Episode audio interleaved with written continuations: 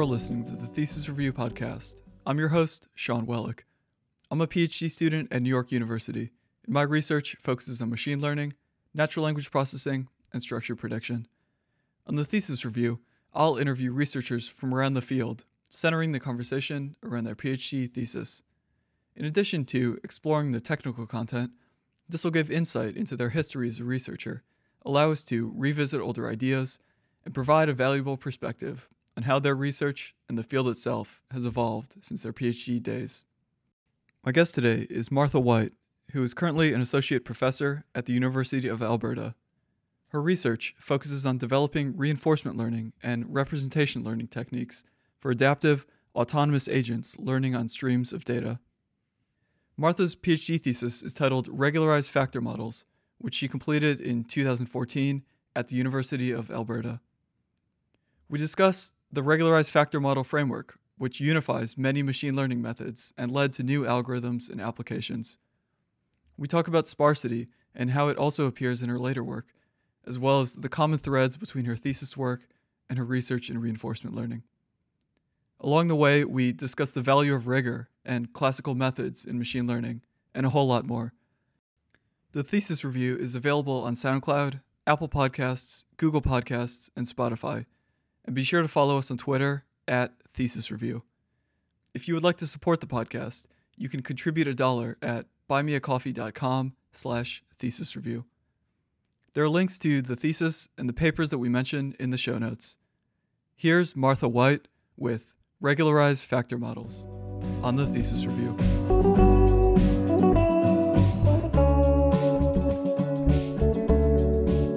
One impression I got reading through your thesis was just the idea of mathematical rigor. Uh, so, the idea that we could derive certain algorithms concretely from just using mathematics and then prove different properties about them. So, maybe an easy philosophical question to start what do you view as the purpose of mathematical rigor in machine learning research? And do you think it's like your view on that has changed over time? I guess the I think machine learning is built on mathematical rigor. So in that sense, it has been central to the whole machine learning field. And I think one of the reasons machine learning has done so well is that when we started when people started showing you could do all these amazing things with these models, there was a lot of mathematical understanding to rely on to sort of explain what was going on. So there's a lot of understanding what all the core ideas, which were maybe a little simpler. Maybe people had done things with kernels or with linear methods, but some of the insight was able to extend to these more complex models. So in that sense, I think mathematical rigor has always played a really important role in machine learning. And now I think the second thing you said was how does that how does that pertinent today, or how has my opinion changed on it? How has my opinion changed on it? Um, yeah, yeah uh, I guess I my personal opinion is whenever you have an idea or you have you for research, you always sort of what's the key question I'm trying to answer, and then maybe you have some answer to that question, and then you have to provide some evidence for why your approach answers that question or your idea answers that question. And there's two usual two strategies for getting evidence. One is you go run experiments, you try to rigorously characterize in some subset of environments, you know, how does my algorithm perform? And the other way to get evidence is theory. And so the mm-hmm. mathematical rigor there is just a strategy for formalizing why do I think this is a reasonable idea and what are the properties of this idea.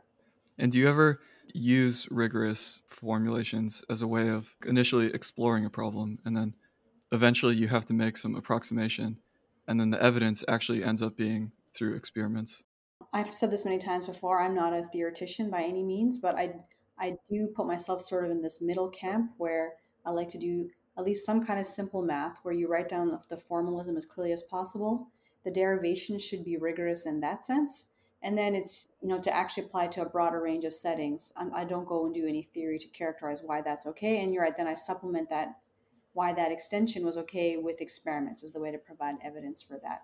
So a lot of my papers actually look like um, here's a hopefully a more rigorous derivation in a simpler setting and then which gives us intuition that maybe it should work in a broader range of settings, but I don't go and characterize that theoretically and then instead use experiments. From what I understand, like part of your background before the PhD was in mathematics. So could you speak just a bit about your background before you uh, did the PhD and how you got interested then in research? Yeah, sure. Um, I mean, I started my undergrad in math And then in my first year, I took a computing science class. Computing science and math go really well together. So I really enjoyed the computing science class. And I just did those two degrees in parallel. And then at the same time, I wanted to do some undergrad research. And I thought it'd be more fun to do undergrad research in computing science.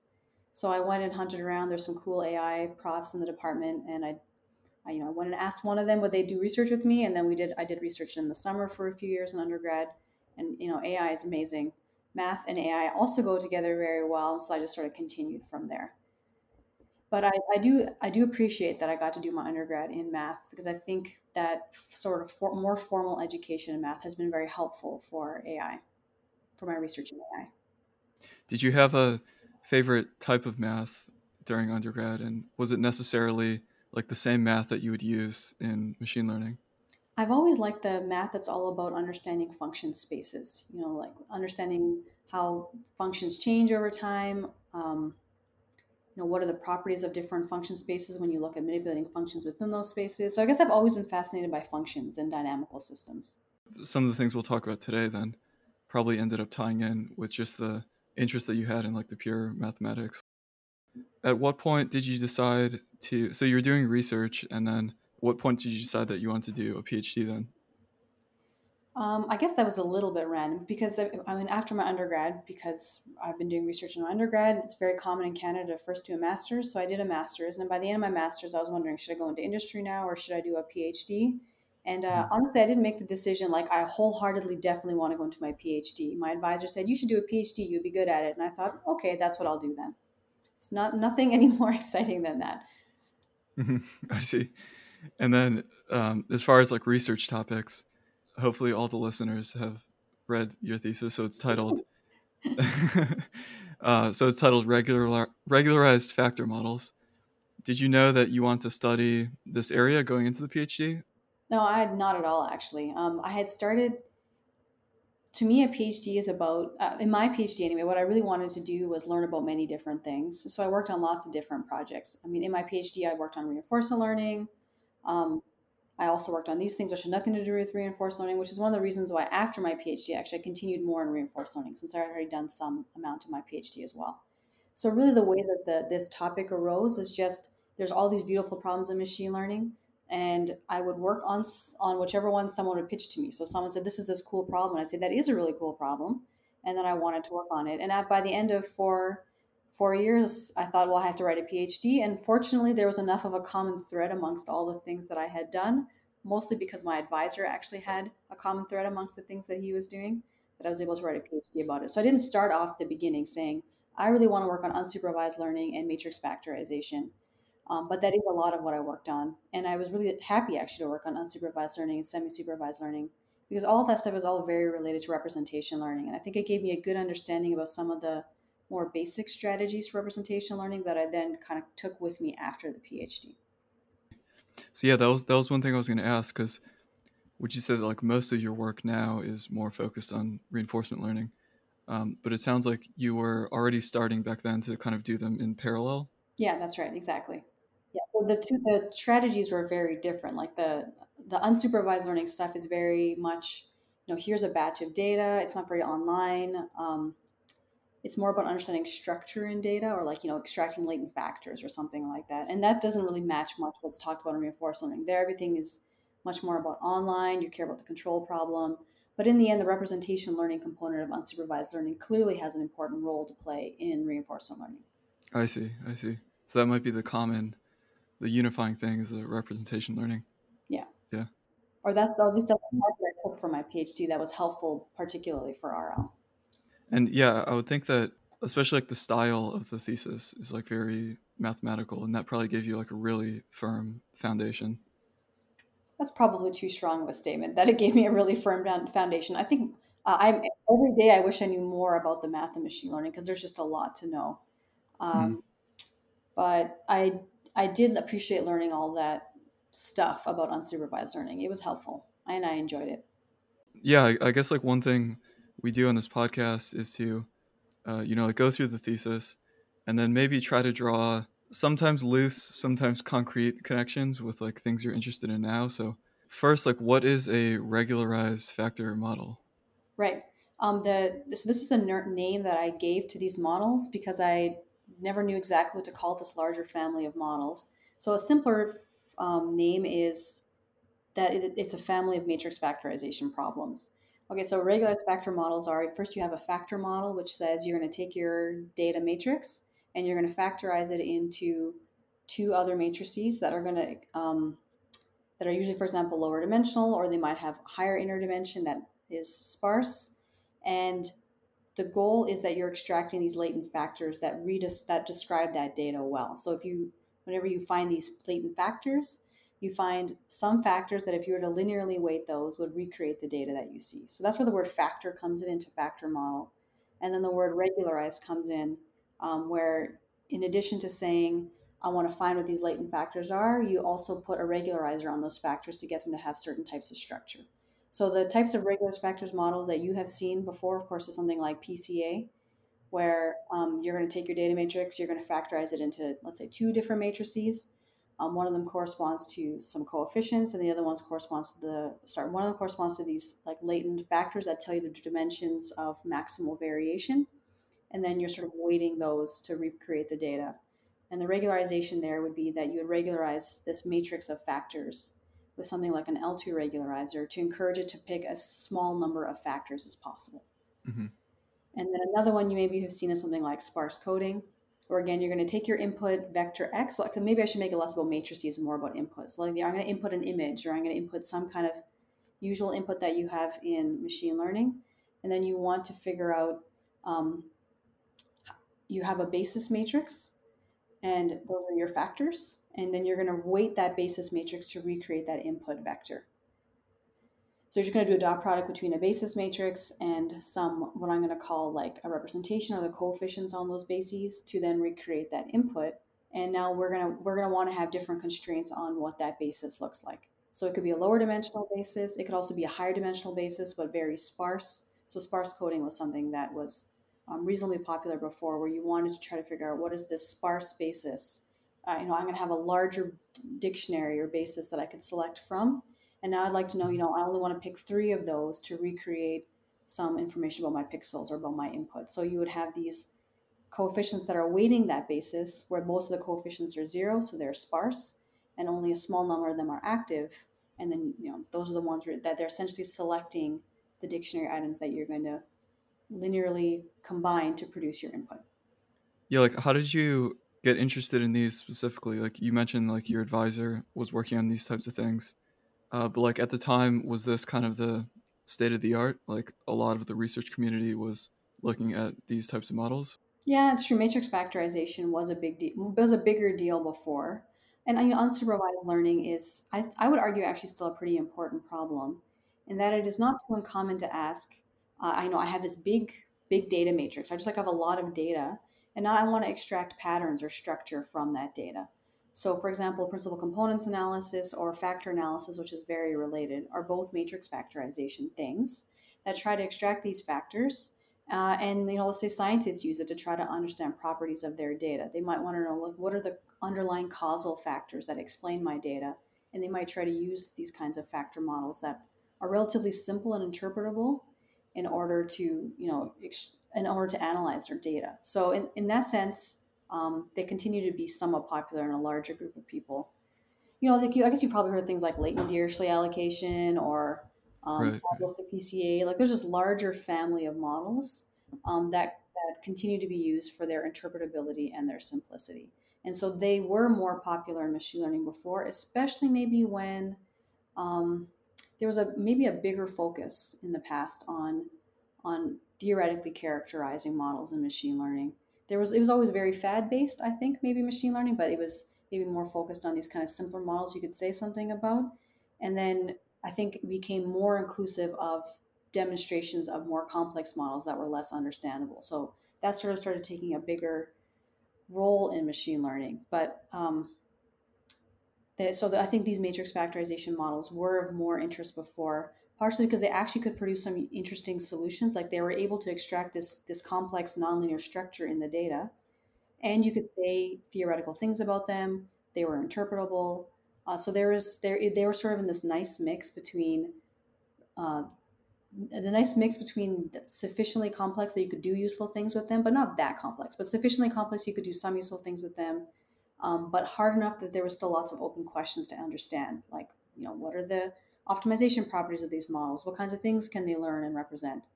So they were sort of an, it was in a nice place, space where it's tractable but still interestingly difficult. Right, I see. Maybe there's like some underlying trade-off. I don't know if this is true in general, but between like complexity of maybe the things that you could represent with the method and then like how much we currently understand it and that might play into how much we could then interpret the method because if it's like too complex then we might trade off that ability to have some interpretability yeah that's right that's right and especially in the sciences this interpretability is particularly important yeah like uh, another thing that comes across is this idea especially in the introduction is like this idea of unification uh, so it seems like one goal of the thesis is to use this then regularized factor model framework to characterize like all these different algorithms. Could you just talk a little bit about that? Was that well yeah, one just like the idea of unification. And then two, I'd be interested in the idea of like, do you work on a lot of separate things and then unify? Or did you actually go in with a plan to unify? Yeah, okay. So for unification, um, funny enough, it's always been given to me as advice not to spend too much time unifying because the effort is high and the return is low. But there is just something elegant about unification. I mean, unification is, in some sense, what we're always trying to do for ourselves. We're trying to go and read about all the literature out there and extract underlying themes amongst that so we can make sense of the world.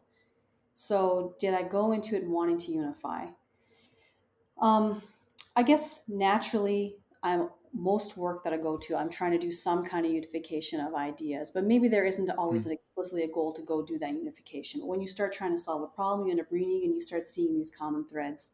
And then sometimes there's enough common threads that it makes a lot of sense to talk about that unification. So for this, there's a lot of reading about unsupervised learning, lots of different strategies, and we were by no means the first ones that were noticing the similarities amongst all of these different methods. So there's already, you know, if you know in the thesis, I talk about how this this group of papers looked at how all these methods are related, and you know, people have noticed how PCA and um, k-means clustering and things like that are related. And so then this was sort of just maybe making that umbrella even a little bit bigger because there's always new knowledge that gets introduced. So those methods are maybe less focused on what happens when you add in a regularizer as a way to expand this set of models so we sort of took this extra step where now I recognize, that we add this regularizer. We can sort of reduce some of the constraints on this factorization, and it kind of broadened the class of models and allowed us to continue that unification started by others. I guess some people give you advice to maybe not choose to do the, the unification, but um, I agree with you that intuitively it seems like unification is very valuable. Like, unless we unify at some point, things are going to become too scattered for us to to kind of have a conceptual framework for. So, do you think that this is something about somehow the uh, incentives of research or, or, something like aren't aligned with this style of, of research? Right. Well, sort of like why have I been given that advice and why am I repeating it? Is uh, there's there's sort of this important distinction about why are you unifying. There's there's always a risk that it's always our goal to say, well, does this thing look like that other thing? Because it's so much easier for us. And sometimes the answer is no. Those two things are just different ideas we should keep them separate and we shouldn't try to unify everything. So there ends up being, I think, this tension where if you try to unify too much, then you end up making something way too general anyway. And, and then at that point, it has not become very useful. Mm. So I think that's why sometimes it's good to stay away from this, our natural inclination to simplify everything down into something that's more interpretable for ourselves, because then we lose the subtlety of the distinctions between things.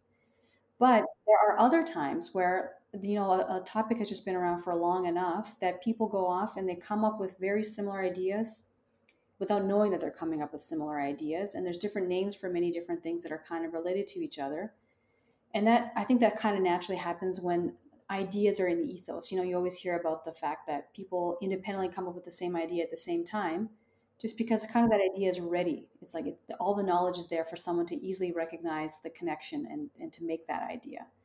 So um, I think one of the reasons unification can be good is that that you you have this sort of recreation or very similar ideas made with a bunch of different names, and be, until someone creates all those things, you don't realize what the underlying theme was, and that's where the unification comes around, and makes it easier to talk about this more general idea that you couldn't tell until you saw many examples of it in a sense. So like I guess one example from the thesis is the fact that so many different unsupervised learning approaches can just be thought of as kernel PCA.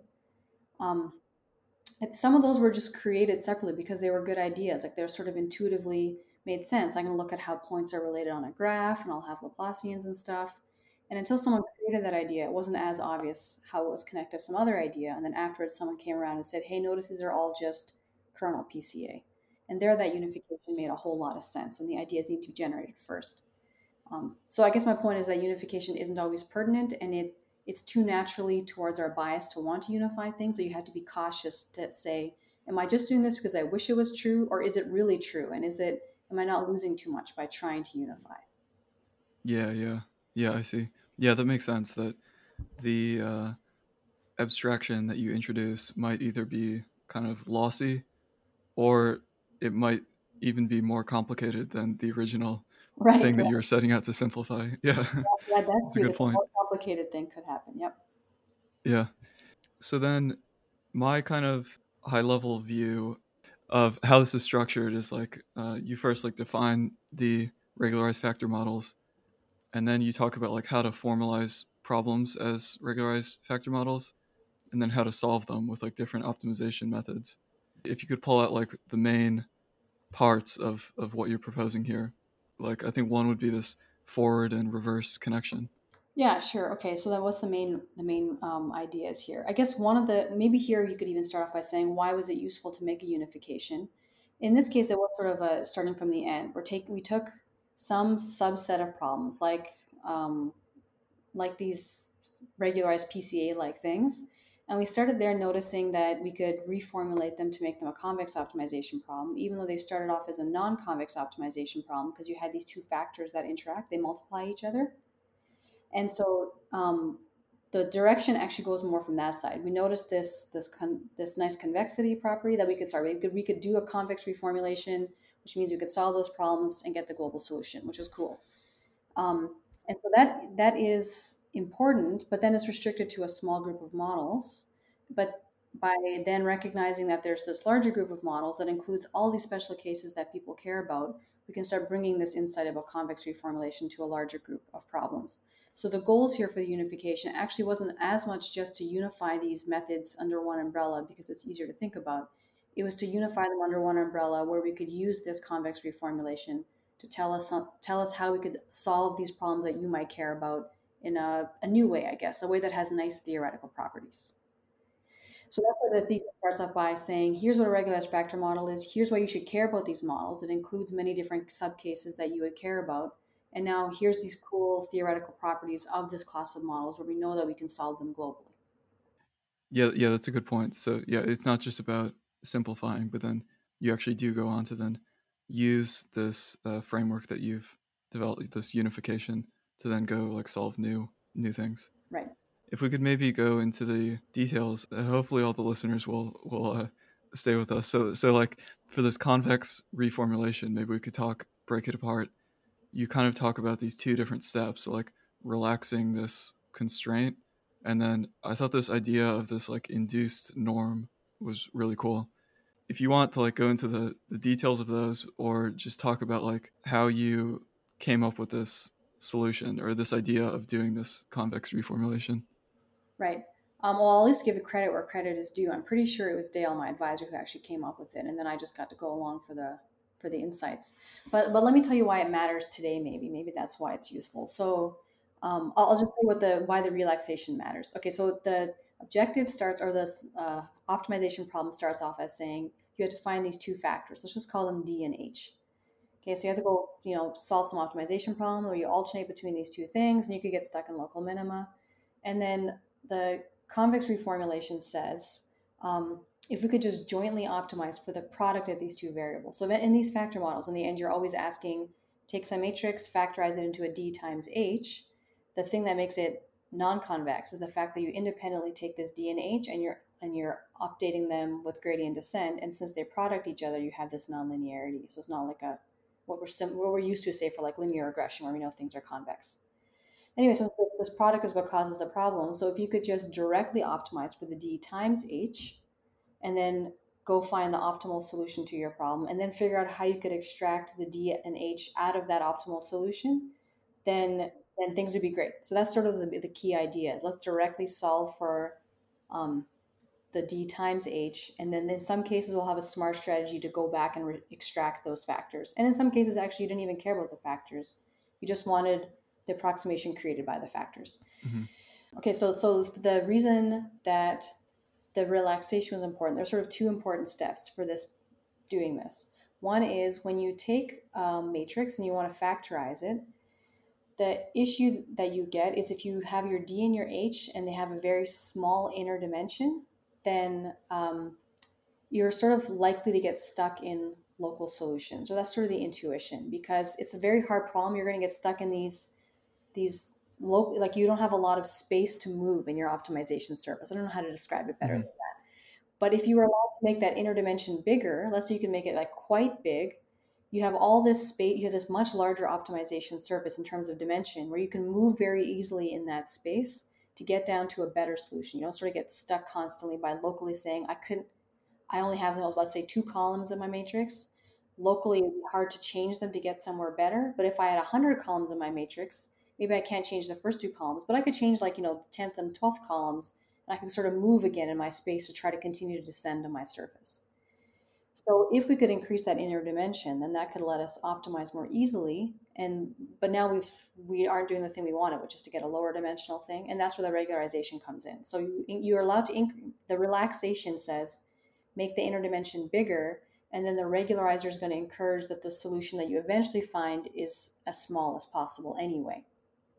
So you're allowed to move in this in this space until you get to a point where the solution is going to have many of those columns are going to be set to zero. So that, that was the idea of the relaxation is the regularization encourages smaller numbers of columns for the final solution, but the bigger, allowing a number of bigger, more columns lets the optimization e- be easier so that it's more likely you can get to a global solution. So I think that's actually maybe one of the most important insights from this convex reformulation that um, this, this idea that you need to, you need to expand this interdimension use regularization rather than just directly constraining your variables. Yeah, that makes sense. Yes. So what you're saying is you you relax the the k and you let the optimization figure out what it should be. And this seems like maybe a loose connection or, or I don't know, but it seems kind of similar to an autoencoder where if you have no constraint on the autoencoder, then it'll just organize the latent space in some crazy way and perfectly reconstruct things. But then the regularization is going to like pull it back into something more reasonable.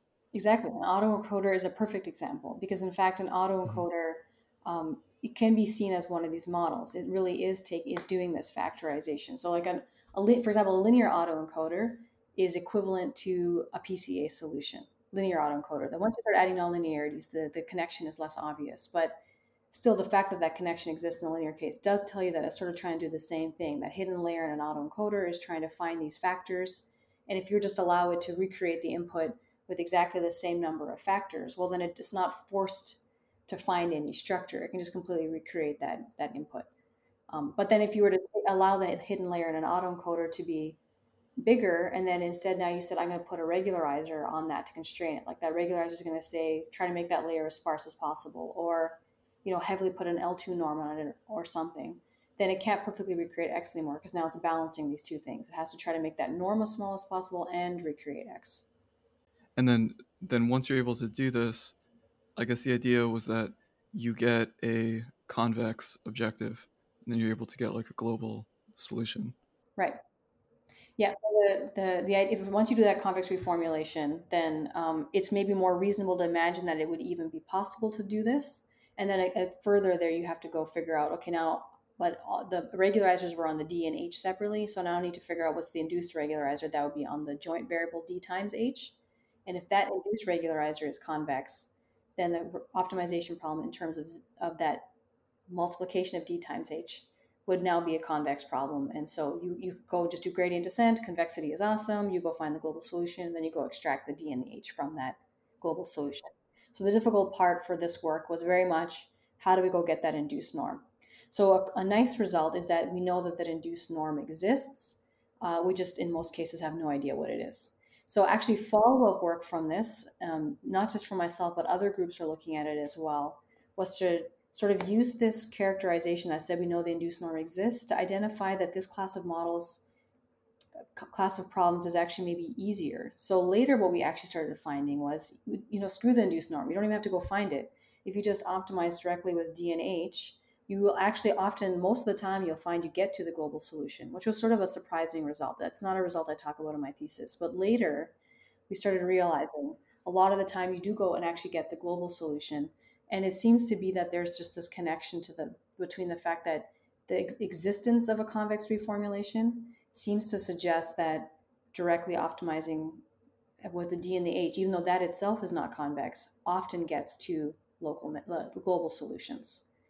So we have for many years now been trying to get a paper completed that proves that this is true. That if you have this property, then it really strongly identifies that theoretically you'll know you're going to get to a global solution by directly optimizing for the D and H. We had lots of experiments to show that we found it to be true for lots of different of these regularized factor models. Um, hmm. But constantly get stuck on the proof. So it's still a working paper on arXiv. Even now, we're still at updating it. It's been multiple years. It's been an endeavor.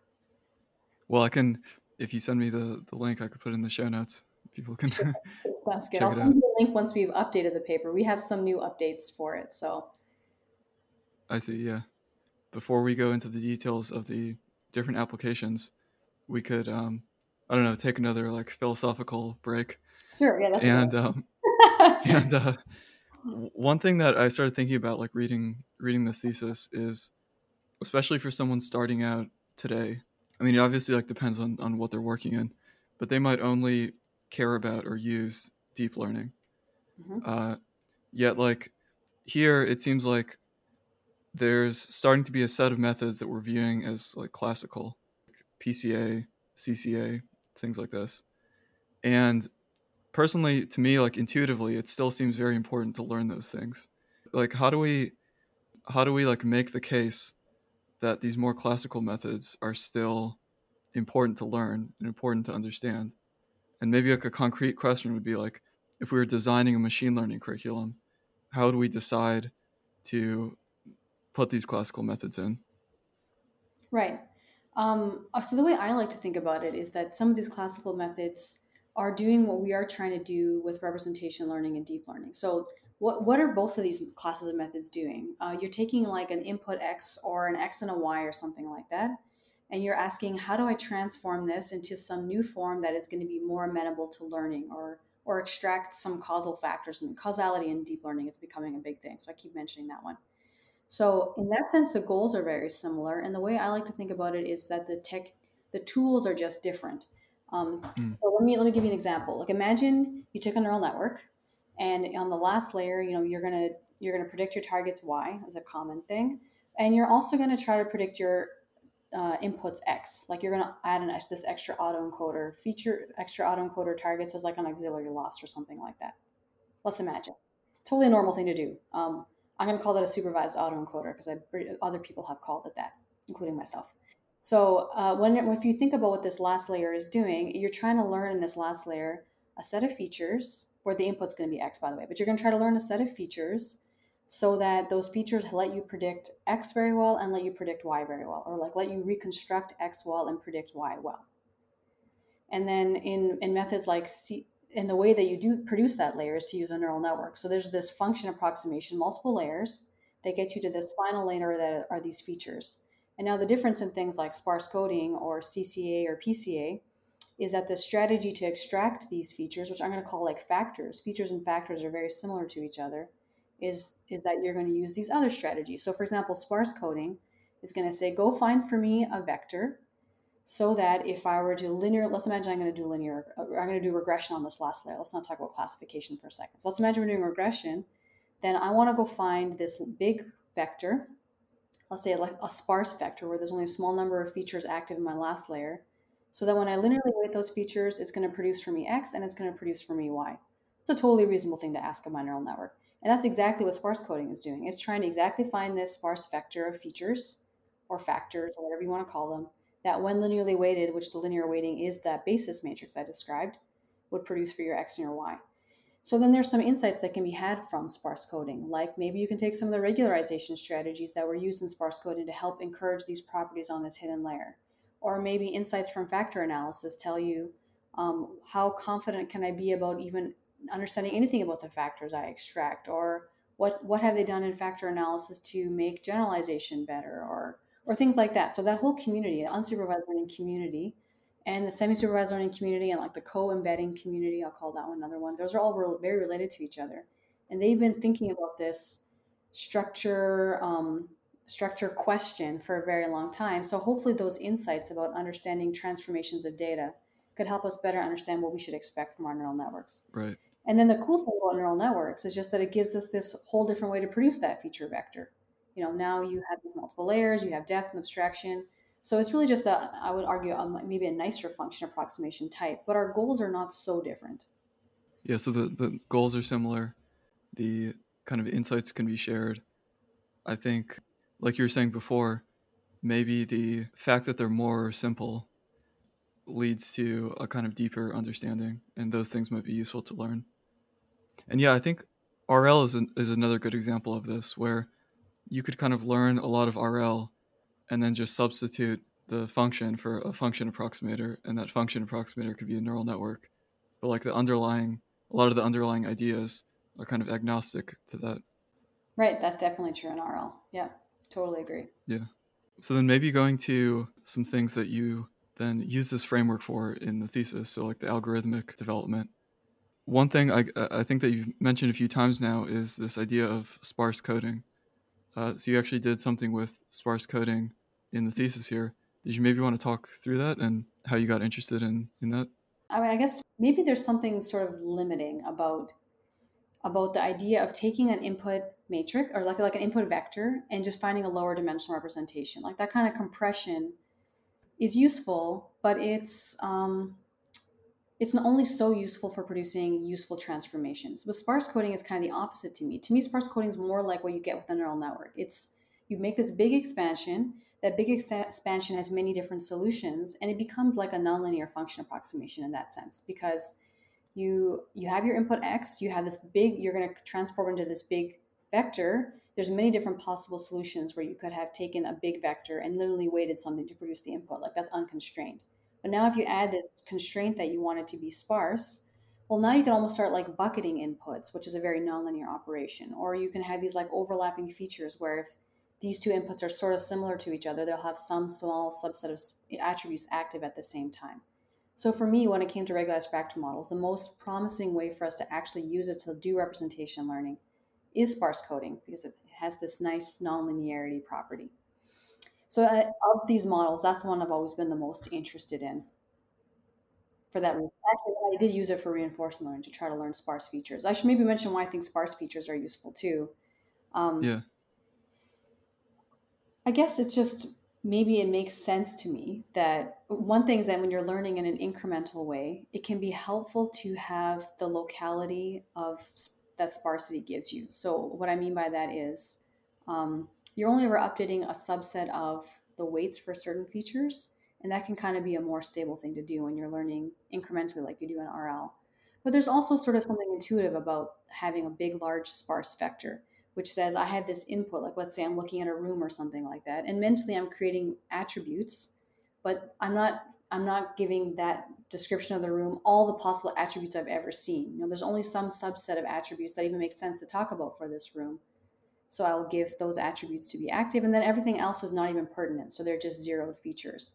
So it kind of naturally fits this thing where, you know, attributes could be things like it's colored blue, or it has a rough texture, or it's a it's an idea rather than a physical thing. Like you, you can imagine all these different attributes or features that describe things that we interact with in the world. And most things will only have a very small subset of attributes that are pertinent to them. So sparse coding does that, or sparse features do that, where you zero most things because they're just not pertinent and you only have the small number of attributes that describe your input. So having really big sparse vectors lets you have this big set of possible attributes which i think is nice. I was looking through like some of your more current research or research since the thesis and like you mentioned you've revisited or you've used this idea of sparsity in this continual learning setting. Did you maybe want to talk through this idea of the the idea that if you're doing continual learning, then you might want to accumulate knowledge versus like overwriting knowledge. Right. Okay. Accumulate knowledge. I mean, maybe you're thinking of like forgetting and not. Um, right. Right. Right. Yes. Uh, I guess the idea is in an incremental, in an RL setting or an incremental setting, you're always forced to see data in certain kinds of chunks. Like I'm always going to be stuck updating in some part of the world and not updating with other parts in other parts of the world. So forgetting becomes a bigger problem in RL. And so you would hope if you had some kind of representation that um, ensures that when you're in one part of the world, other the features for other parts of the world are not active at all, then that means you're not even touching the predictions for that other part of the world. And in that sense, you can update as much as you want here, and you're not going to override any of the knowledge you have in the other parts of the world because the feature sets are completely disjoint. Yeah, yeah. Now, that, maybe that's a bit of an excessive assumption if the feature sets are disjoint. So maybe there's some overlap, but if there, at least what you would hope is if there is overlap, then um, at least the overlap is for attributes, a small number of attributes, and those attributes actually probably hopefully are representative between those two parts of the world. Okay, so whereas otherwise, if you have like a dense a dense feature vector, anytime you do updates of the neural network and then you have the last layer, everything is active, all the weights are going to change all of the time every time you update it in any in this one part of the world, which means that you know very quickly your neural network is going to start specializing to whatever it is that you see in this part of the world and is going to completely overwrite whatever it was that you saw in the other part of the world. So this the way that you get around this in the regular supervised learning setting is you have a big batch of IID data you're constantly sampling. So you're always sampling representative points from across the space and sort of balancing out your function approximator to make sure you care about everything. And in RL, we just don't have that. We're stuck always having some temporal uh, connections between the data that naturally give the most weight to recent things you've seen. Yeah, and I, I, I think this might be one of the ideas that was in one of your talks is like, so you do an update, that'll affect the update, then that will uh, for the approxim- approximation at another state. Then, when you're collecting data using that learned policy, it'll then make an incorrect prediction. That's true. So we did talk a little bit extra about how it might even be a bigger problem in RL because you bootstrap off of your own values. So the bootstrapping, yeah. Yeah, if you override some of the in RL, it's not just that you forget things that are in like your value function. You also use your value function as a target. So you sort of have this compounding problem where if you if you interfere with value estimates, then the next time you're in a state that's going to use those value estimates, then you're going to now be really impacting that state too. Anyway, there's a compounding problem because you're you're both interfering with your values that you use for control and you're interfering with the targets that you use to update your values. And then another potential thing that I thought might be related to this is this project you did on the brain connectomes. Because mm-hmm. um, it seems like that involved sparsity and then also these like matrix factorization type methods. Yeah. I mean, whenever you learn something, um, you can't help but use it. You know, so like I le- learned a bunch about matrix factorization. I was chatting with this guy who's just my friend in neuroscience, and he told me about his cool problem.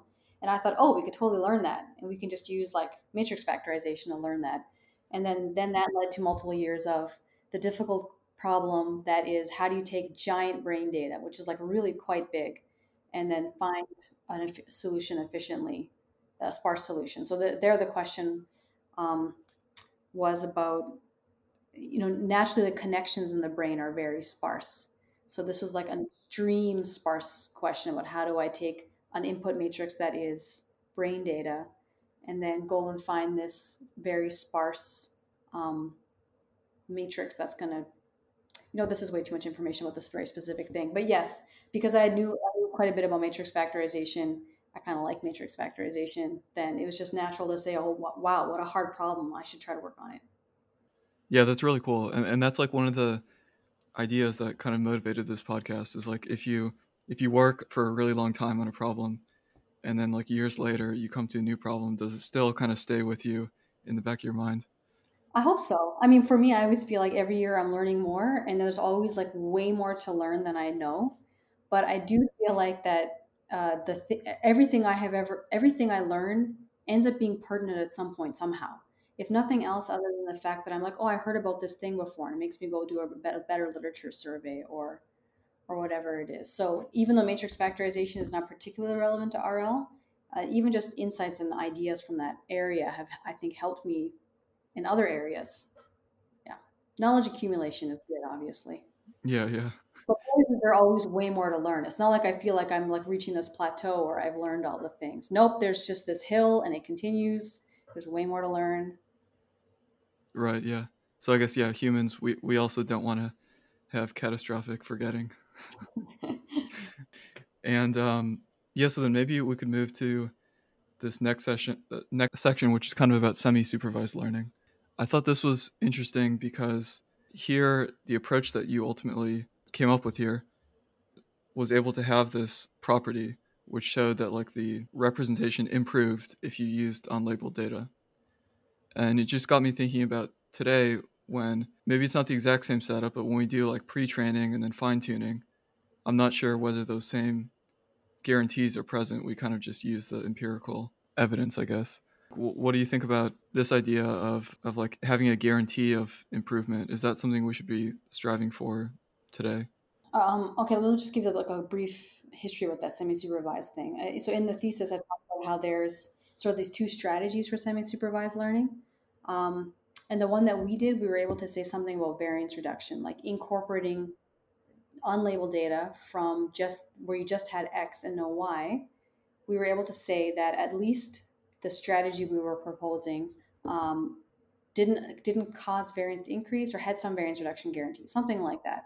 And then the other strategy for semi-supervised learning that's in the thesis is exactly doing this regularized factor thing where we're um, looking at X and Y jointly and we're factorizing those things. Now, for that one, for that semi supervised strategy, we had no such guarantees. So mm, um, maybe one interesting thing from this point is we never, I never got to the bottom of why is that? Like, why is it that we were able to, with this other semi-supervised approach, get this guarantee, and then for the one that people most commonly do, which is the one where we got the convex reformulation, why we had no such guarantees. Um, I've seen some really cool work from Bernhard Schölkopf, I don't know exactly how to say his last name, about um, about also semi was it about semi supervised learning? Oh, it was about causality. There's some really interesting connection to the direction of how you build these probabilistic models. Like, do you look at probability of y given x or probability of x given y? And you can say very different things about them theoretically. And I've always wondered, since seeing him talk about that, if that was somehow related to why, in one semi supervised case, which was in one direction, we were able to say something about variance reduction. And when we looked at semi-supervised learning in the other probabilistic direction, which is the convex reformulation reformulation stuff, we weren't able to say anything. Um, there's definitely a mapping there between causality in some way, but I've never I've never followed up on that. Yeah, maybe someone listening will be interested in hopefully in finding that connection.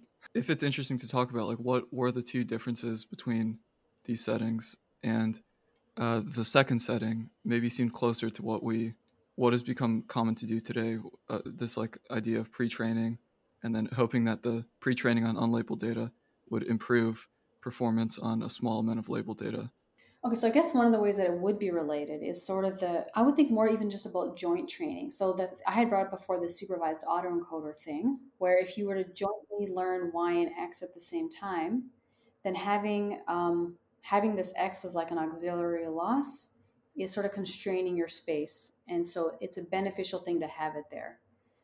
Uh, and there has been some work on thinking about having these auxiliary losses where you have only the that auxiliary part available. You don't always have the corresponding targets, and then you can still say something about sample efficiency improving. So in that sense, um, there is maybe some newer results looking at sample efficiency if you were to try to do this sort of like joint training where you take advantage of just some of the labels being available. In this case, the labels being actually the inputs, the X, which is very semi-supervised. Uh, but that is related to pre-training. I think pre-training is in some sense inherently different because in, in pre-training, you're going to start your model in some part of this. Pre-training to me, sorry, I should say, is about optimization. You start your model somewhere in the space, and then you let it keep going from there. So it's either going to, first of all, let you learn faster, like you're starting from somewhere less random, and it maybe starts you from somewhere better actually. So that both of those things would be good but eventually you're going to overwrite that pre-training. Whereas for a lot of these semi-supervised approaches um, your solution is including that unlabeled data and you want it to stay around to constrain your solution usually so you generalize better with less data. Maybe loosely speaking do you think that this is connected with some of your current interests uh, related to representation learning? Yeah, the, so the semi-supervised learning stuff. Okay, one of the ways it's definitely connected is that we started off with like the unsupervised setting with just you know X and like sparse coding and whatever, and then we mm-hmm. realized well we may also we could do these things jointly with X and Y. That's where the semi-supervised part came in. Um, and then when we did the X and Y jointly, there was sort of this interesting thing to notice where, as usual, you're learning some features and um, it sort of led us to the, to investigate more this thing called supervised autoencoders, where we really were mm. thinking of that last layer as exactly the same thing that we were trying to do with this semi-supervised learning approach, which which wouldn't have arisen if we were just talking about the unsupervised learning setting. So in that sense, the follow-up to the semi-supervised learning work, where we sort of jointly looked at X and Y and we co-embedded them because really we were asking what are the factors that describe both of these at the same time led us then to ask more about well maybe we can think of these X as an auxiliary loss and then really that last the features in that last layer of the neural network are um, acting like the joint embedding for that X and Y and then that's what led us to some work on supervised autoencoders that we talked about that I that we have a paper on in NeurIPS from like 2018 or something. Uh, in essence, that was a follow-up work to that in general, what do you think about these regularized factor models today? Uh, like in the future work, you mentioned wanting to say something stronger about using these models. I'm just quoting here for promoting precise problem specification and for directing algorithmic development. Uh, so now, like maybe a few years removed, do you think this would still be uh, like a promising framework for doing that, or would you maybe consider something else? Um, I won't, one, say, one thing I'll say is that at, at, least definitely right after my PhD, I did think of it as a promising thing. And then actually we tried a bunch of stuff with them. So like, you know, we took neural net one, here's one very natural thing you could do. You can take a neural network and you can ask, well, what if, uh, what if sparse coding can help us get really good features like, you know, the sparse features. But one problem with it is that it's sort of hard to do imputation for new data because you have to do this factorization. You're like you're you're always inherently saying, "Here's a matrix of data. Go do a factorization." And now, what do you do when you get a new data point? Um, there's some there's some important imputation questions that arise from that. Like, how do you even figure out what the representation is for the new point? I won't go into why, but there is some important questions about that. Whereas for a neural network, it's very straightforward. You give the neural network your X, it outputs whatever it is that you want it to output. So we kind of wanted to ask, can we take some of the nice properties of sparse coding where we can go very carefully say, go find for me this sparse feature vector. And then you can constrain the regularizer. It's a clear optimization problem. So we tried to use sparse coding to create feature vectors and then constrain our hidden layers in our neural network using the feature vectors produced by sparse coding. So we can sort of get the best of both worlds, like encode the structure, but still use the nice imputation properties of neural networks. Sometimes it did good things, other times it didn't do good things. In the end, the path forward was we should probably just use neural networks and use X as auxiliary loss, for example. So we sort of tried different ways to incorporate the ideas from regular factor models into something like neural networks, which are, you know, more general purpose. They are very powerful, and um, and in general didn't find yet anything particularly promising. So maybe the retrospective is there is lots. There is, I think that there probably could be someone who would find very useful ideas from that community, and um, but some maybe more naive applications that I have tried didn't obviously give any kind of improvements. So I've sort of stopped trying. this is my retrospective. Mm-hmm. I see. Yeah, yeah. But uh, yeah, I think we've we've still talked a lot about like um like the value of all this, like spending time in those problems, and then uh, that was really cool how it came up in that brain connectomes project. So I think that these models are still very pertinent to the scientific community. You know, David Blei, for example, David Blei has has done a lot of work on matrix factorization like models and is has been very important to psychologists and chemists and other people in the sciences that really need these kinds of models. So in that sense, they're still very pertinent. But now I work on AI and I want to find as powerful a function approximators as possible. And I want to find really good representations. So for that goal, it's not as clear to me now how it is that I could take those actual methods as they are and port them in. The insights will stay around with me forever, but the actual methods, I'm not sure how promising they are now for representation learning. Yeah, so since the PhD, I think here and there throughout this conversation, uh, we've talked about maybe some p- papers here and there. We talked about how representation learning is maybe the unifying thing between what you work on now and, and what you worked on during your PhD. But could you just outline like the streams of, of research that you started working on? Sure. Yeah, mostly my PhD wasn't too many. It was mostly, you know, I worked on unsupervised learning, semi-supervised learning. I worked a little bit on like variance reduction stuff in games, but then mostly the other thing I worked on was um, was reinforcement learning. And the main reason I worked on reinforcement learning, literally completely in parallel, there was no overlap between the two things during my PhD, was simply because reinforcement learning was really big at the University of Alberta where I did my PhD. So I sat in the reinforcement learning lab and I then just worked on reinforcement learning problems. So then I just ended up doing those two things completely in parallel. And then nowadays, uh, what are some of the like? How would you categorize the different things that you're interested in? Um, so I guess like many people who work on AI questions, I'm interested in all the important AI questions, like how do I get my agent to explore to gather data so that it can learn more about the world? And how should the agent represent knowledge? And how does it deal with partial observability? So how does it build up this representation that both summarizes the past and is a good form for making good predictions? You know, like going back to should it be sparse? Should it be dense? So like both of those kinds of questions. Um, what kinds of objects should the agent learn to help it uh, like take advantage of the data it's seen so far and learn as fast as possible in the future. So like, you know, should the agent learn a model? What should the form of the model look like?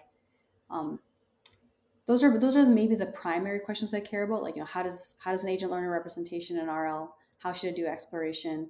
And um, and really, how do we do model based RL? But more but more um, with less of a constraint that the model be like the transition dynamics in RL, like asking in, in, a more vague sense, like what could the model be and how can the agent exploit a model?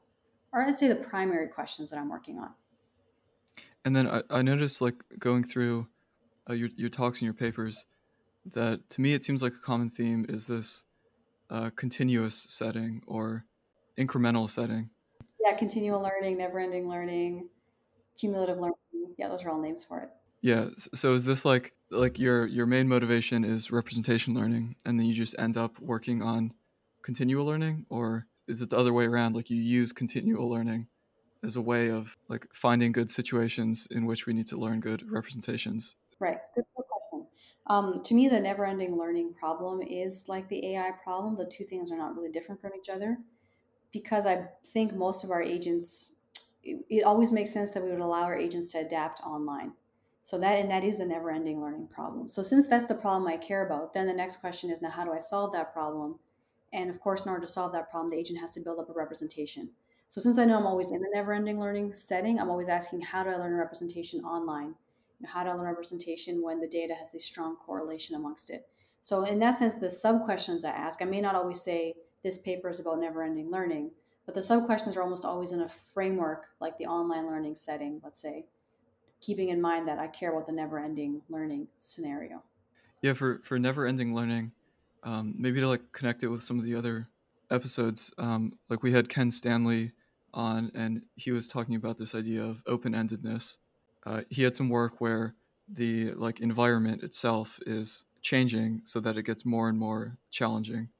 And then when, when Chelsea Finn was on, we were talking kind of just like one of these philosophical questions about meta meta learning Mm-hmm. Uh, so you might have meta learning, but then you have like this time scale level learning. And we were just talking about how the current environments that we use for reinforcement learning don't support that kind of learning. We need something more complicated. Uh, so to turn this into a question, uh, like one question I had is, do you have a sense of what sort of environments we should be using for this never-ending learning problem, or is it possible to just use like simple synthetic environments that kind of get the essence of the problem. Yeah, I mean, I would love if someone were to release really nice, never-ending learning environments. I think it's starting to happen. Like more people are are spending time thinking about the what kind of environments to release. Um, but the the usual strategy I take, I guess, is because we don't have any good never-ending learning, or many, we don't have any that I can think of easily never-ending learning environments then I always still try to make sure I keep in mind I care about the never ending learning problem and then design little small synthetic problems that are testing the thing that I want to test so that, you know, eventually in deployment, if I wanted to deploy an agent, then uh, I'm still testing the properties I want for that algorithm to have. But and then in another sense, we do already have never-ending learning environments, and that's just the real world. It's just it's really hard to test things in RL in the real world. But technically, if you're testing things on robots that, like, you know, let's say there's a robotics lab where there's a robot that drives around and interacts with people and such, but that is a never ending learning setting.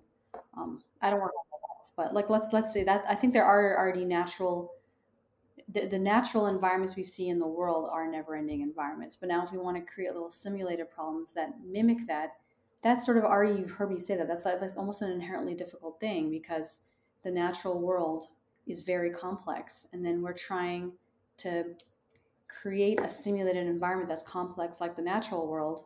It's very difficult. But you know what's maybe a little bit more reasonable is to keep the natural world in mind and then design our little small synthetic problems to tease apart particular questions so that we're more confident about the algorithms we deploy in the natural world. Now if someone could actually produce a simulator that allowed us to test our never-ending agents now that'd be awesome too that would be good. I'm just saying it's kind of an inherently difficult problem. I think there's a reason they don't exist. And then the other thing that that comes up is like this idea of exploration. So maybe it's too general of a of a question but it seems like in this never-ending setting exploration is maybe different because you're not just trying to optimize the reward at the end of a single episode and you like explore in the name of of doing that. Um, it seems like these ideas of like novelty or interestingness come up. And that was another thing that ken and i were talking about is like is novelty the the right thing to do for this kind of uh, open-ended setting? And then how do we quantify that? So i don't know. Do these types of things come up in the problems that that you work on? And do you have any thoughts about them? Yeah i do have thoughts about them. I haven't worked as much on exploration as i could have worked on exploration but i do have this recent JAIR paper about um, intrinsic motivation and understanding the different rewards you can use for intrinsic motivation like what kinds of behaviors mm-hmm. does it induce? Um, because like, like you said the ideas of novelty or like intrinsic motivation are out there as a strategy to do exploration and they sort of seem to mimic real agents more. So maybe they kind of intuitively feel like a nice thing. Um, anyway i will say that I, uh, the episodic problem setting to me isn't a real problem setting. It's sort of a strong statement i'm saying right now but in most of our agents are really in a continuing setting and maybe they have episodic problems that they face like maybe for example they make subtasks even for themselves i'm going to go walk to the door is like an episode but the problem they're actually in is the one of living in this world, which is a continuing problem. So um, I agree that exploration and episodic problems is very different from exploration and continuing problems. And we should care about exploration and continuing problems because that's maybe the more common true setting, even though we generally do episodic problems because it's easier to tackle. Um, okay, then when it comes to exploration in those settings, I am a strong believer actually that in general, agents will be in these environments where the reward is relatively sparse. Like you know you have to wait hours until you get like really hungry or something like that. And then in the interim when there's not as much of an obvious what should the agent do from an external stimuli like i'm hungry there's all this ability just to spend time learning. And so that's where you would want to have the kinds of rewards that are learning progress rewards you know i'm i did this action i learned something about the world and that was rewarding so we don't often call that like an external reward you might call that an intrinsic reward but whatever you want to call it um, it's natural to think about exploration where agents are, are constantly taking actions to learn as much about the world as possible. So one of my un, unsubstantiated views, but I would like something I would really love to test one day, is to ask the question: if you had an agent that had um, rewards based on learning progress, so like it's it's actually every time it takes an action and learns something about the world, it gets rewarded for that. Would that be enough almost to help us solve the exploration question? Mm that um, if the agent sort of just greedily tries to learn about the world around it and maximize the reward that it sees as well, would that sort of dense reward signal be enough that it would already do a reasonably good job of exploring in the world? And, uh, and I think we already have an agent that we know of that kind of does that. And I think we sort of do that. You know, we have these learning progress rewards built into ourselves. We like to learn as humans, and it seems to be a pretty good way for us to take actions in our world. And like I said, unsubstantiated, but anyway. Yeah, but those are the important things I think for driving, uh, like the new directions. Do you have any sense of like how would you define this idea of learning progress? Sure. Um, well, I guess I'm always sort of implicitly assuming the agent has to learn some model about the world because it's going to then use that model to learn faster in the future. So, like, it could be transition dynamics model. Maybe it could just be a collection of predictions about the future that it's that it uses to improve its action selection right now. So let's imagine that it has this collection of predictions, then the learning progress rewards would look something like I took this action, all of the predictions I'm making about the future I get to actually see was I right or was I wrong. So I made a prediction. I was either right or I was wrong, and um, and and that's going to tell you something about. Oh, actually, I shouldn't say was I right or was I wrong. Did I improve how right I was, or did I decrease how right I was? So if taking an action, you saw some information and it, it made you learn something, so that improved your prediction accuracy, then uh, that would be like something like a learning progress reward. So something related to prediction accuracy. Now there's much more nuance to it, of course, because you don't want to be chasing stochasticity and all that kind of stuff. Uh, so, so a lot of the intrinsic rewards that are defined are trying to imitate something like information gain.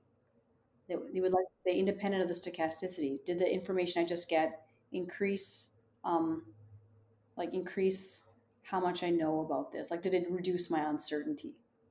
Yeah, that's really interesting. That that does seem like a powerful idea. Like, is exploration actually just a matter of optimizing? I guess this learning progress. I guess we've gone through like the past, we've gone through the PhD and the present. So, like looking forward, um, is there anything that we haven't mentioned that you're excited about? I'm excited about lots of things. I'm, ex- I'm really excited about planning right now, but that's what's the thing about how do you do model based RL. Mm-hmm. Uh, I'm also very excited about the representation learning question, but when it comes to partial observability. So essentially, how do you learn RNNs in an RL setting is a pretty open question. So I'm pretty excited about that one. It's a hard question. And then, um, yeah, speaking of hard questions, it seems like the hardest question on the show is always about advice. But I try to close the interview usually with like one piece of advice, and it could be just something that comes to mind that was like a useful thing that you found throughout your your research career to maybe someone who's getting started or just starting a PhD. Uh, does anything come to mind? Hmm, I have. I actually I give advice a lot, and I like giving advice. Now, what is like one particular piece of advice? Um, I guess the one piece of advice I usually like to give is research is about is is so much more fun when you're collaborative and so much more effective when you're collaborative. And what I mean by that is, you know, there's always this push to do interdisciplinary things. I don't necessarily mean that. I just mean when you're starting in research, don't don't narrow yourself too much. Be open to working on hard problems. So if someone's working on a hard problem and you have some useful skills to help out that person, like let's say they're theoretically oriented and you're really good at experiments, and maybe they want to run some experiments, jump on that project, offer your help, learn something about that topic. Um, it'll benefit you in the end. So I like to encourage people when they start not to narrow too much and just sort of be open to working on many things and helping others with their work as well. And be open in the other direction the same way. Be open to having someone jump on on your project as well. Yeah, so being open. Yeah, it's a good way to be productive and it's a good way to learn a bunch, which is sort of your main goals in your in your PhD. Well, yeah, thanks thanks so much for doing this. It was it was really fun to go back and this was um, I think like one of the really interesting episodes and like a motivation for doing this podcast where you worked on this really interesting problem during your PhD, uh, and now it's kind of spread into an, another set of problems. But it seems like there's some some things that have that are still connected, and some of the problems that you work on still stay with you today. So, thanks. Yeah. Thanks. Thanks for inviting me.